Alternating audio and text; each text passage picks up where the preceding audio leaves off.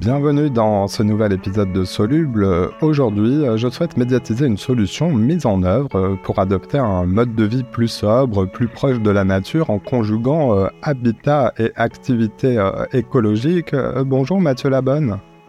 Bonjour Simon.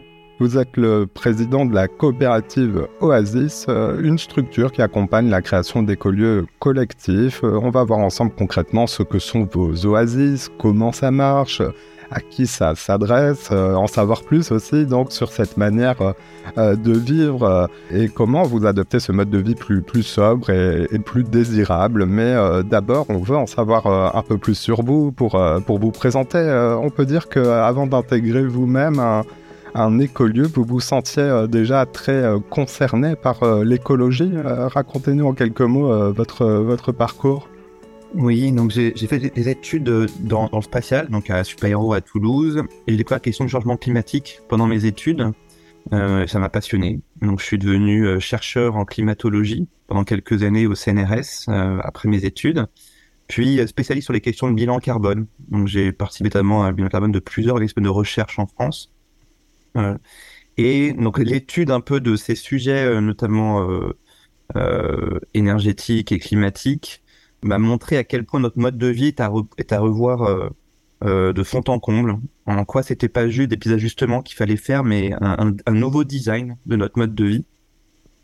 Donc, et, après avoir, euh, on va dire, contribué à des travaux un peu à grande échelle, j'ai notamment eu la chance de, de, voir de près les, travaux du GIEC quand j'étais chercheur, etc. j'ai voulu m'engager à une échelle plus, plus locale pour aussi avoir une action très concrète. Et je me suis passionné euh, assez tôt pour la question des éco-villages, euh, notamment en visitant plusieurs éco-villages euh, aussi dans d'autres pays. Et euh, donc moi, je suis impliqué dans un, dans un lieu collectif. Euh, et à un moment donné, en 2014, j'ai pu prendre la, la direction de l'association Colibri, euh, qui à ce moment-là réfléchissait à, à, relancer ce concept d'oasis qui était qui était toujours assez limité en France. Euh, et euh, donc, je suis arrivé à la direction de Colibri pour lancer le, le, projet Oasis, qui est devenu en 2018 la coopérative Oasis, donc qui est une structure qui maintenant a 5 ans, mais un projet qui est beaucoup plus ancien et qui vise effectivement à promouvoir euh, ce mode de vie, mais aussi et surtout à, aider et soutenir toutes celles et tous ceux qui veulent vivre comme ça. Pour moi, aujourd'hui, c'est la réponse peut-être la, la, plus la plus efficace la plus accessible en fait pour, pour des citoyens qui veulent s'engager pour réduire fortement leur empreinte carbone. Voilà, donc c'était aujourd'hui, je pense que c'est un, formidable euh, catalyseur en fait de transition que de vivre en, de vivre en collectif. Le collectif, bah, c'est le maillon euh, central du, projet euh, des, des, oasis, donc des écolieux, vous le disiez, lieu de vie, donc c'est bah, un habitat, des habitats. Il y a, j'imagine, plusieurs types de, de projets d'oasis. Vous avez euh, participé à la création de plus d'un millier d'écolieux euh, en France, mais aussi en Suisse, en Belgique, au, Luxembourg. Dites-nous en quelques mots le, principe euh, donc autour de, ce collectif. En fait, donc, on, recense plus de 1000 projets. On n'a pas forcément créé plus de 1000 projets. On a accompagné plutôt 400 projets, disons. Mm-hmm. Donc oui, il y a des typologies assez différentes dans ces lieux. C'est pour ça que le terme d'oasis, il est volontairement assez assez flou parce qu'en fait, il n'y a, pas une bonne façon de vivre en collectif et de façon écologique. Ça peut être des lieux des fois très communautaires, des lieux beaucoup moins, des espèces de, de lotissement écologique. Ça peut être des habitats participatifs un peu plus périurbains. Il peut y avoir des formes très variées, des tailles variées. Euh, mais ce qui, ce que ces lieux ont en commun, effectivement, c'est de, c'est de rassembler en fait des, des personnes, alors souvent des groupes quand même assez petits. Hein, les oasis dans le réseau, on va dire, c'est entre 5 et 50 personnes la plupart des projets, donc ça reste des, projets assez, assez petits, mais euh, où les personnes ont en général évidemment de l'espace privatif euh, pour vivre, mais ont aussi beaucoup, et c'est le curseur qui peut être différent pour chaque projet, beaucoup d'espace en commun. Euh, l'idée c'est de mutualiser, de, faire ensemble pour d'une part avoir moins pour soi et donc moins consommer à titre personnel, et en même temps, tout en dépensant moins, accéder à un niveau de service intéressant. Ça peut, être aussi bien euh, de mutualiser des chambres d'amis ou des buanderies, des choses qu'on a chez soi, mais que finalement qu'on n'utilise pas tous les jours. Euh, ça peut être de mutualiser des véhicules. Ça peut être de mutualiser d'avoir accès à un potager en commun. Si vous avez un potager ou un poulailler que vous partez en vacances, vous êtes bien embêté si vous êtes tout seul. Alors que si vous êtes dans un collectif, vous pouvez vous organiser pour que finalement, toute cette démarche d'autonomie, de retrouver du pouvoir d'agir dans nos vies, de, refaire par nous-mêmes, ne soit pas une, une, un, un, enfermement ou une trop grande contrainte, mais puisse être vraiment une, démarche d'émancipation. Et ça, ça me passe par le collectif. En fait, si on veut être, je, je pense que dans l'avenir, il faudra qu'on soit plus autonome, qu'on réapprenne à moins dépendre du système euh, globalisé pour répondre à nos besoins. Et ça, ça passe bah, bah, par, euh, par, par, retrouver un statut de, producteur, que ce soit sur notre nourriture, sur notre énergie, de refaire nos, bâtiments, l'éco-construction, etc. Et ça, évidemment, tout seul, c'est très contraignant. Alors que si on le fait à plusieurs, on se complète avec des compétences différentes, avec des savoir-faire, euh, et aussi on, est capable de, bah, se relayer, euh, de distribuer des rôles, etc. Donc il y, a des formes assez variées. Euh, nous, on souhaite vraiment pas promouvoir une forme plutôt qu'une autre. On fait quand même un constat aujourd'hui qu'il y, a quand même des majorités de projets qui sont plutôt des projets en rénovation à la campagne, donc parce qu'il y a quand même un, un enjeu d'accès au, au, foncier et qu'aujourd'hui la plupart des lieux qu'on accompagne euh, sont, plutôt de la, rénovation que de la construction neuve.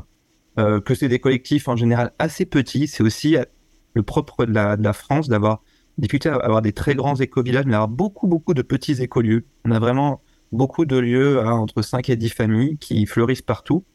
Euh, et que bah, dans ces lieux à la campagne, souvent en propriété collective, se développe à la fois un lieu de vie, qui évidemment est la base, hein, de, recréer des lieux de vie euh, solidaires, conviviaux, euh, qui permettent aux gens d'avoir un mode de vie plus écologique, mais aussi que comme c'est du coup plus loin des, euh, bah lieux de travail, etc., c'est souvent des gens aussi qui en profitent pour faire des transitions professionnelles, pour euh, créer des nouveaux métiers. Alors pas tous, hein, évidemment, ça dépend où on est situé, mais voilà, donc c'est ce mix entre activité économique et, lieu d'habitation qui recrée finalement des, une vie de village. Hein. C'est simplement revenir à cet idéal, d'ailleurs qui est encore aujourd'hui l'idéal de la plupart des Français. On pose la question de c'est quoi un peu leur rêve d'une un, micro, d'une société euh, euh, en bonne santé. L'imaginaire, c'est souvent un, village qui serait fonctionnel, qui marcherait bien, où, tous les services nécessaires sont présents, mais, mais qui reste à taille humaine. C'est-à-dire où on peut connaître ses voisins, on peut créer du lien avec eux,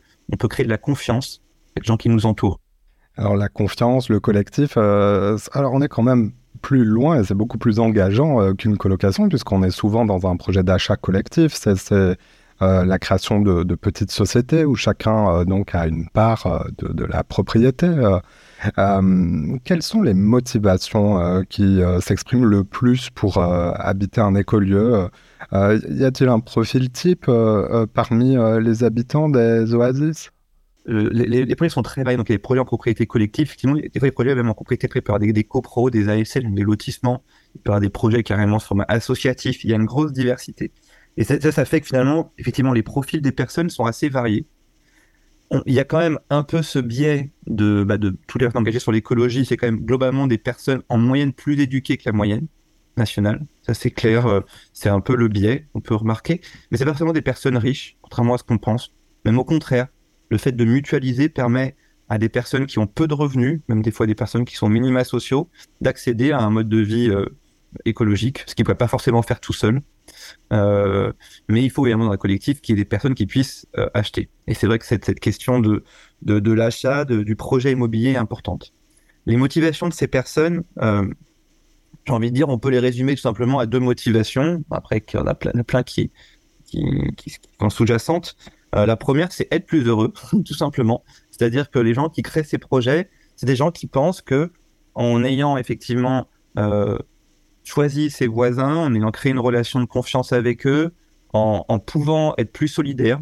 Par exemple, moi, pour un exemple, j'ai euh, trois, jeunes enfants, ma vie dans un éco-hameau, j'ai un éco-hameau avec pas mal de familles. Bah, du coup, j'offre à mes enfants un cadre très favorable pour grandir avec d'autres adultes euh, qui ont d'autres compétences que moi, avec pas mal d'autres enfants avec qui ils peuvent euh, jouer, avec un grand jardin commun, euh, aller chez, les uns, chez les autres, etc. Donc, on, on, donc c'est c'est un moyen, une oasis de voilà de, de, de recréer des conditions qui favorisent finalement cet épanouissement de l'individu, avec aussi des relations humaines qui sont à la fois l'enjeu et la difficulté évidemment de vivre en collectif, mais aussi euh, ce qui est le plus nourrissant, de, pouvoir créer ces liens de, de fraternité avec des personnes qui sont pas forcément des amis d'ailleurs, un type de relation particulière, un peu comme vraiment une vie de village. Euh, C'est-à-dire qu'on on, on, est, un peu plus que des voisins parce qu'on on, s'est choisi et que on cultive les liens, mais on n'est ni des collègues, ni, ni, des, ni des amis. On développe une solidarité entre nous avec des, des idées aussi de, de mixité générationnelle, de mixité sociale, qui sont de plus en plus importantes dans ces projets. Et l'autre motivation, au-delà évidemment d'être plus heureux et de répondre à, un peu à nos idéaux euh, d'une vie euh, épanouie, il y a aussi cette idée euh, qui est forte chez les, membres des projets et de plus en plus de quand même de contribuer à la société au travers de ces projets-là. C'est-à-dire c'est des personnes qui sont convaincues que en parallèle d'autres engagements, hein, qui peuvent être plus, plus militants ou autres, c'est leur propre mode de vie, baisser leur empreinte carbone, contribuer à un territoire, contribuer à une biodiversité locale, c'est des actions importantes. Et donc l'écolieu, l'oasis, c'est un levier finalement pour pouvoir euh, être euh, meilleur sur ces, sur ces questions-là. On montre aujourd'hui qu'en moyenne, c'est une étude qui a été faite sur 30 oasis différentes, on est à, peu près à deux fois moins d'émissions de carbone par habitant d'oasis qu'un Français moyen. Euh, alors, ça paraît à la fois pas beaucoup, et à la fois c'est énorme, parce qu'il y a quand même une bonne partie de nos émissions qui sont aussi liées à des choses qu'on peut pas dissocier entre différents Français, hein, euh, des émissions des routes, des hôpitaux, euh, etc. Mais par contre, sur plusieurs points, notamment bah, la, partie logement, donc les consommations énergétiques des bâtiments, la question alimentaire, ou la, question de des, des, de, de, des différents achats, de biens de consommation, etc. Les oasis sont nettement en dessous d'un Français moyen. Et ça, c'est vraiment la vie en collectif, au-delà des convictions des personnes, qui permet euh, de réussir ça. C'est-à-dire le fait d'avoir une vie sociale épanouie dans un lieu, de pouvoir mutualiser, partager, euh, euh, s'échanger des, des biens, de pouvoir les réparer ensemble, etc., permet que les gens consomment moins. Et justement, sur, euh, sur cet impact, on va y revenir euh, un peu après. J'avais une autre question euh, sur, euh, très concrète. Je pense que ceux qui nous écoutent euh, se posent la question justement sur cette vie en collectivité. Vous disiez, on est, on est un peu plus que des voisins, mais c'est différent. comment concrètement s'organise justement la, la, la, la, vie commune? Est-ce qu'il y a une entente au préalable sous forme d'un accord, je sais pas, d'un règlement, d'une charte? Oui. Bah c'est un long chemin hein, que de vivre en collectif. C'est sûr que euh, quand on baigne dedans, on s'en rend plus compte, mais ça nous a demandé en fait de beaucoup travailler sur nos relations, sur nos, nos, valeurs aussi. Euh, si vous voulez, une oasis, c'est la somme de trois choses. C'est la somme d'un lieu, faut qu'il y ait un lieu physique. C'est la somme euh, d'un, collectif qui doit s'être rencontré. Donc évidemment, si une personne seule dans un lieu, ça fait pas une oasis. Et, et, et, et du, d'une raison d'être. C'est-à-dire qu'il faut avoir clarifié ce pourquoi on est ensemble. Et ça, il faut se poser la question de façon très belle, parce que créer un éco-village, c'est pas une raison d'être suffisante. La question, c'est vraiment de descendre sur nos aspirations profondes, nos valeurs, euh, qu'est-ce qui nous motive, qu'est-ce qui fait du lien entre nous. Alors, c'est c'est un gros travail hein, qui qui s'arrête pas en, en, quelques heures de discussion. Et ce qui fait que dans, les lieux, il y a souvent, alors ça, ça perçoit des, des, des, des, ciments communautaires assez forts. Je sais pas, une, une pensée politique, euh, une vision de la vie qui est, qui est commune, mais il peut aussi y avoir simplement une relation de confiance qui se construit au travers bah, d'un projet, c'est-à-dire le fait de, de, de travailler ensemble, euh, de, bah, de mettre son argent en commun, de, de construire des, bâtiments, etc. Ça peut être aussi quelque chose qui, nous oblige finalement à nous rencontrer, à nous frotter aussi les uns aux autres, parce que évidemment on est tous avec nos, nos, tempéraments d'individualité, euh, et d'arriver à, à, transformer en fait ces différences en une force d'un projet. Ce qu'on appelle un travail sur, la question des, polarités. En fait, tout, groupe euh, possède des polarités dans un groupe. Il y a des gens qui sont différents. Et il faut pas croire que les oasis rassemblent des gens qui se ressemblent tous. Hein. Il y a des gens très variés. Euh, mais c'est des personnes qui décident de, faire de ces différences non pas un, une difficulté mais une force et qui décident de, de, se comprendre. Donc il y a effectivement une, démarche de travail sur soi quand même nécessaire dans, un lieu des personnes qui seraient trop individualistes, auraient du mal à, à être, se mettre au service d'un projet collectif où tout ne va pas être comme je veux, parce qu'il y a forcément des choses euh, où je vais faire des compromis, où on va, voilà, où, je vais peut-être perdre un peu euh, de souveraineté par rapport à avoir euh, ma propre maison dans un lotissement où je fais exactement ce que je veux partout. Mais, ça, si on le met en regard de ce qu'on gagne à côté, bah, ça peut vraiment valoir le coup. Et c'est là où souvent les personnes qui vont vers ce mode de vie, c'est quand même des gens qui d'expérience ont quand même pas mal cheminé sur ces questions-là, qui sont qui sont formés sur des enjeux euh, de gouvernance, sur pour pacifier leur communication, leurs relations, etc. Donc c'est il y, a quand même c'est quand même un apprentissage. En fait, on n'a pas appris à vivre ensemble. Dans la société aujourd'hui dans laquelle on est, très égocentrique, très individualiste, retrouver ce sens du collectif, même pour des personnes très altruistes, c'est un chemin. Et, c'est un chemin qui n'est jamais fini, puisque c'est toujours un, équilibre entre cette polarité, on va dire, de l'individu, qui a besoin de s'affirmer, qui s'individualise et qui ne veut pas juste euh, faire comme tout le monde, et c'est tant mieux, et d'un autre côté, d'un collectif qui est nécessaire pour euh, répondre à, nos besoins. Euh, et donc voilà, donc c'est cette question du, du, du, commun, voilà, qui est, qui important, la, théorie des communs, une théorie par exemple qui vient beaucoup nourrir cette réflexion sur cet équilibre entre entre le entre l'individu et le collectif. C'est un chemin. Alors, je le disais en introduction, euh, votre mission est notamment euh, d'accompagner à la création d'écolieux. Dites-nous en quelques mots sur quoi votre accompagnement est le, plus recherché. Donc, trouver le lieu de, ses rêves n'est sûrement donc qu'un début. Et vous venez de le dire, il y a eu une réflexion au préalable. Mais quand on vient vous trouver, sur quel point concret euh, euh, on a besoin d'avancer en général? Oui.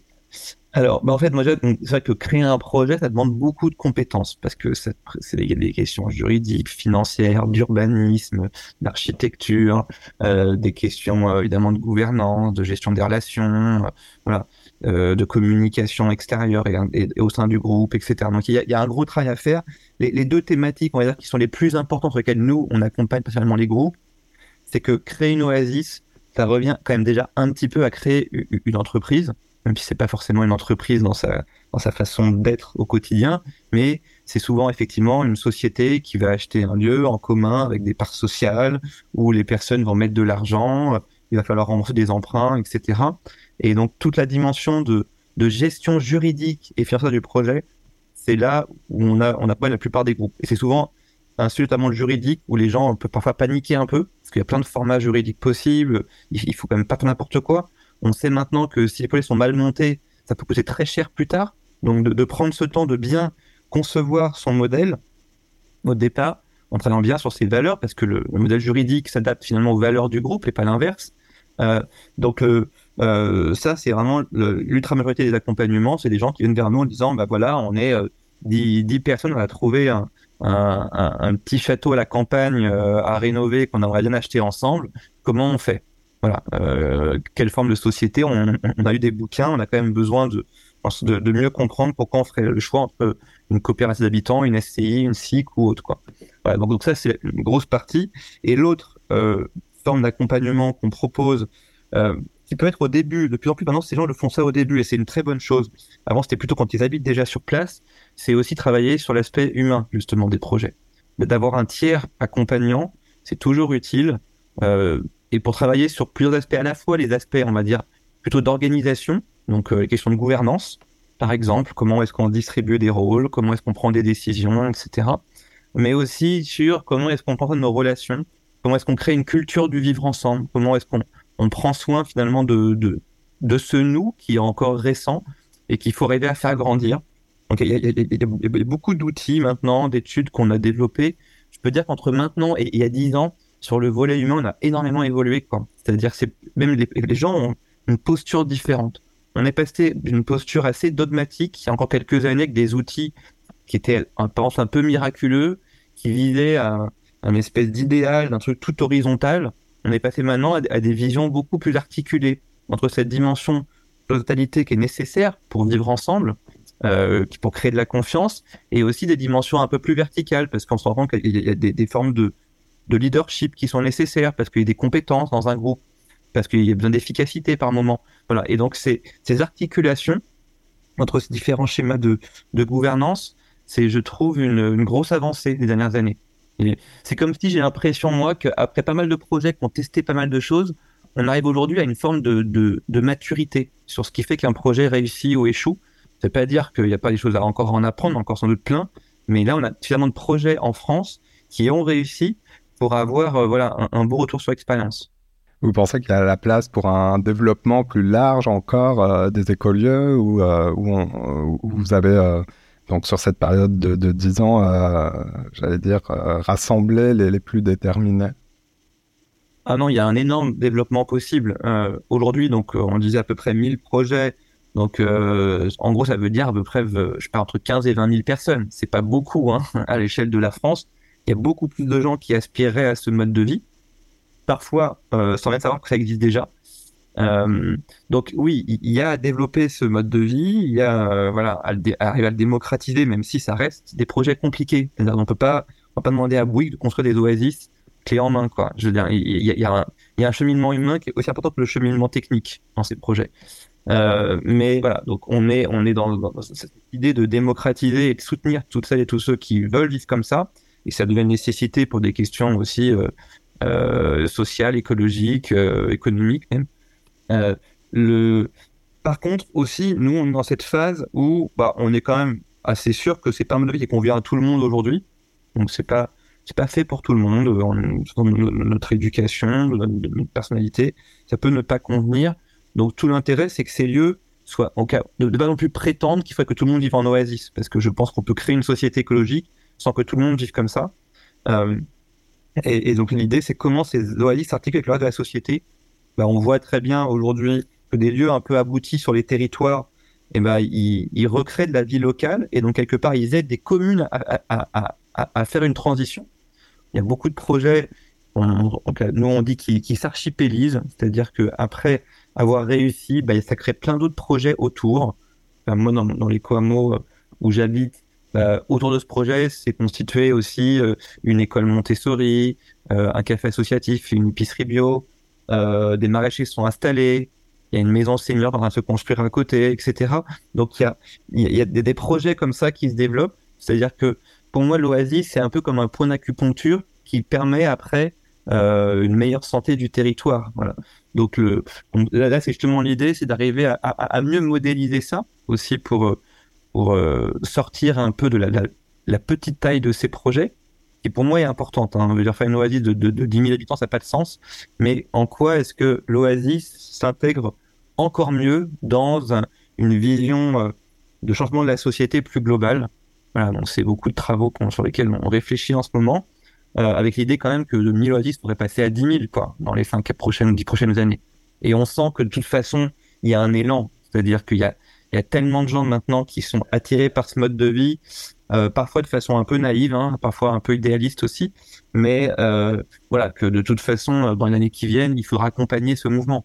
Et aussi, on a la chance en France d'avoir quand même beaucoup de, lieux à la campagne, de assez grands, donc des, patrimoines, que ce soit des fermes, des longères, des, petits manoirs, etc., qui qui peuvent plus être la propriété d'une seule personne, sauf de gens très très riches bien sûr, et qui ont besoin d'être rénovés au niveau thermique, qui ont besoin d'être entretenus euh, et donc quelque part, les oasis, c'est aussi une réponse à, tout ce patrimoine culturel en France. Et nous, on le voit. Je veux dire, même là hier, j'étais avec quelqu'un au téléphone. C'est un grand moulinage en Ardèche qui euh, qui, qui est en train d'être repris par un collectif. Il y a déjà plusieurs autres moulinages en Ardèche qui font pareil. Voilà, c'est des lieux qui auraient pas trop de vocation, si ce n'est d'être devenir des, des lieux de vie collectifs. Vous avez euh, évalué votre impact, et notamment euh, sur le plan euh, carbone, mais vous disiez aussi en effet que tout le monde n'aspire pas à vivre dans une oasis. je voudrais parler avec vous de, cet aspect laboratoire que représentent aussi en quelque sorte les, oasis. selon vous, si on parle donc de mode de vie, d'habitat, de sobriété, quelles sont les solutions qui sont mises en œuvre dans les, les oasis qui peuvent inspirer le reste de la société bah, du point de vue écologique et de leur empreinte carbone? Oui. Euh, bah alors, déjà, il y a beaucoup de choses. Euh, je vais prendre quelques exemples, mais ce ne sera pas exhaustif. Euh, en fait, les oasis, si vous voulez, c'est des gens qui font une, une, un changement global dans leur mode de vie. C'est pas que l'habitat ou que l'alimentation ou que euh, la mobilité, c'est une réflexion sur l'ensemble. Mais on pourrait prendre de ça de façon un peu isolée. Et bah, par exemple, euh, les oasis travaillent beaucoup la question de, de la rénovation écologique, donc c'est pas les seuls. Hein, il y a plein de gens qui travaillent aussi là-dessus mais ils sont un peu des, laboratoires, des nouvelles façons de construire. Dans, mon, éco-hameau, il y a 13 maisons construites, euh, donc qui sont toutes des maisons quasi passives, euh, en paille ou, autre. Bah, en fait, les maisons étant différentes, ça montre en fait plein de techniques un peu différentes de construction. Je sais pas, même au, au niveau des, des toilettes sèches, toilettes sèches à litière, à séparation, avec des cuves, etc. Donc en fait, ces lieux servent un peu de, de, de démonstrateur aussi de ces techniques. Euh, moi, ma, ma, propre maison en paille. Quand, je l'ai construit, il y a eu une grosse partie des habitants du village d'à côté qui sont venus la visiter. Donc ils se sont rendus compte de ce que c'était que monter des murs en briques de terre crue, euh, faire une isolation paille, un enduit terre, etc. Voilà, de toutes ces choses-là, c'est des choses que les gens peuvent découvrir grâce à ces lieux qui souvent se visitent. Sur l'aspect euh, alimentaire, je dirais que ce que les oasis innovent surtout, au-delà de, de, design permacole ou ce genre de choses, c'est aussi l'idée bah, de, refaire des jardins partagés. Ça, ça peut exister en dehors d'une oasis. Le fait de, dire, bah, on va cultiver un potager entre quatre ou cinq voisins, pour justement que quand je pars en été deux semaines, bah, quelqu'un d'autre peut arroser mes pieds de tomates. Bah, c'est tout bête, mais voilà, c'est il faut arriver à trouver des, des moyens de s'organiser. Euh, c'est aussi des laboratoires sur des questions, c'est un peu plus récent et c'est encore moins développé, les questions de mobilité. Par exemple, là, il y a des, on teste en ce moment euh, des systèmes de véhicules partagés pour avoir moins de voitures. Bah, Est-ce qu'on peut pas avoir une application permettre de réserver un, des, véhicules communs dans le groupe ou pas, par exemple, qu'une famille avec deux adultes ait toujours deux voitures? Voilà, peut-être une, une voiture par famille et puis quelques véhicules on a besoin de temps en temps. Voilà. Euh, donc ça, c'est des exemples. Aussi, même la mutualisation dans les oasis, euh, je sais pas, d'une buanderie ou d'une salle polyvalente, on peut l'imaginer aussi à l'échelle d'une copropriété, hein, à l'échelle d'un immeuble. On peut avoir une salle de jeu pour les enfants en commun dans un immeuble. Voilà. Et, et, là où les oasis, finalement, pour tout ça, là où les oasis vraiment sont vraiment des laboratoires intéressants, c'est plutôt euh, dimension humaine. C'est-à-dire, bah, tous ces éléments techniques, pour qu'ils marchent, il faut certains prérequis humains, il faut, euh, je l'en parlais tout à l'heure, hein, ces questions de gouvernance, de confiance, de, créer des accords. Euh, voilà. Et donc ça, les oasis, quelque part, expérimentent beaucoup là-dessus parce que parce que aussi c'est pas toujours facile et que du coup bah on teste des choses pour que ça soit le plus simple et le plus fluide possible euh, et, que ces, ces expériences là peuvent être euh, très facilement euh, transmises dans des situations différentes dans un dans un café associatif dans un village dans un tiers lieu euh, en, entre voisins d'un immeuble ou dans, un lotissement plus classique voilà donc je, je pense qu'il y a beaucoup à, en apprendre mais je reste quand même convaincu que l'avantage de l'Oasis est justement cette idée de travailler toutes ces transitions de façon un peu globale. Voilà. Et finalement, c'est, vous savez, euh, en, permaculture, on dit souvent que bah, si un système est trop énergétique, euh, dépense trop d'énergie, il faut, sans doute re, faire un nouveau design. Si votre poulailler est trop loin de chez vous, passez beaucoup d'énergie à aller ouvrir les poules le matin, à refermer le poulailler le soir, aller prendre les œufs le midi, peut-être rapprocher le poulailler de chez vous bah, c'est un peu ça. C'est-à-dire que l'Oasis, on travaille vraiment sur un design d'un lieu qui nous permettra sans trop d'efforts, sans dépenser trop d'énergie ensuite, d'avoir un mode de vie écologique derrière. Et c'est ça qui est important aujourd'hui, c'est de, retravailler euh, en s'affranchissant de, de tous nos conditionnements, de retravailler notre mode de vie pour trouver qu'est-ce qui nous convient vraiment. Merci pour euh, cette découverte et de nous avoir en détail exposé et donc euh, fait se projeter dans ces oasis pour toutes celles et ceux qui sont intéressés et notamment d'en savoir plus. je mets l'adresse de votre site en description. J'ai noté, vous le disiez, que parfois des séjours de découverte peuvent être mis en place pour bah, peut-être forger son idée et plus loin aller avec vous dans, dans un accompagnement euh, Mathieu Labonne, merci d'être passé dans Soluble. Merci. Voilà, c'est la fin de cet épisode. Si vous l'avez aimé, notez-le, partagez-le et parlez-en autour de vous. Vous pouvez aussi nous retrouver sur notre site internet, c'est soluble.media. À bientôt.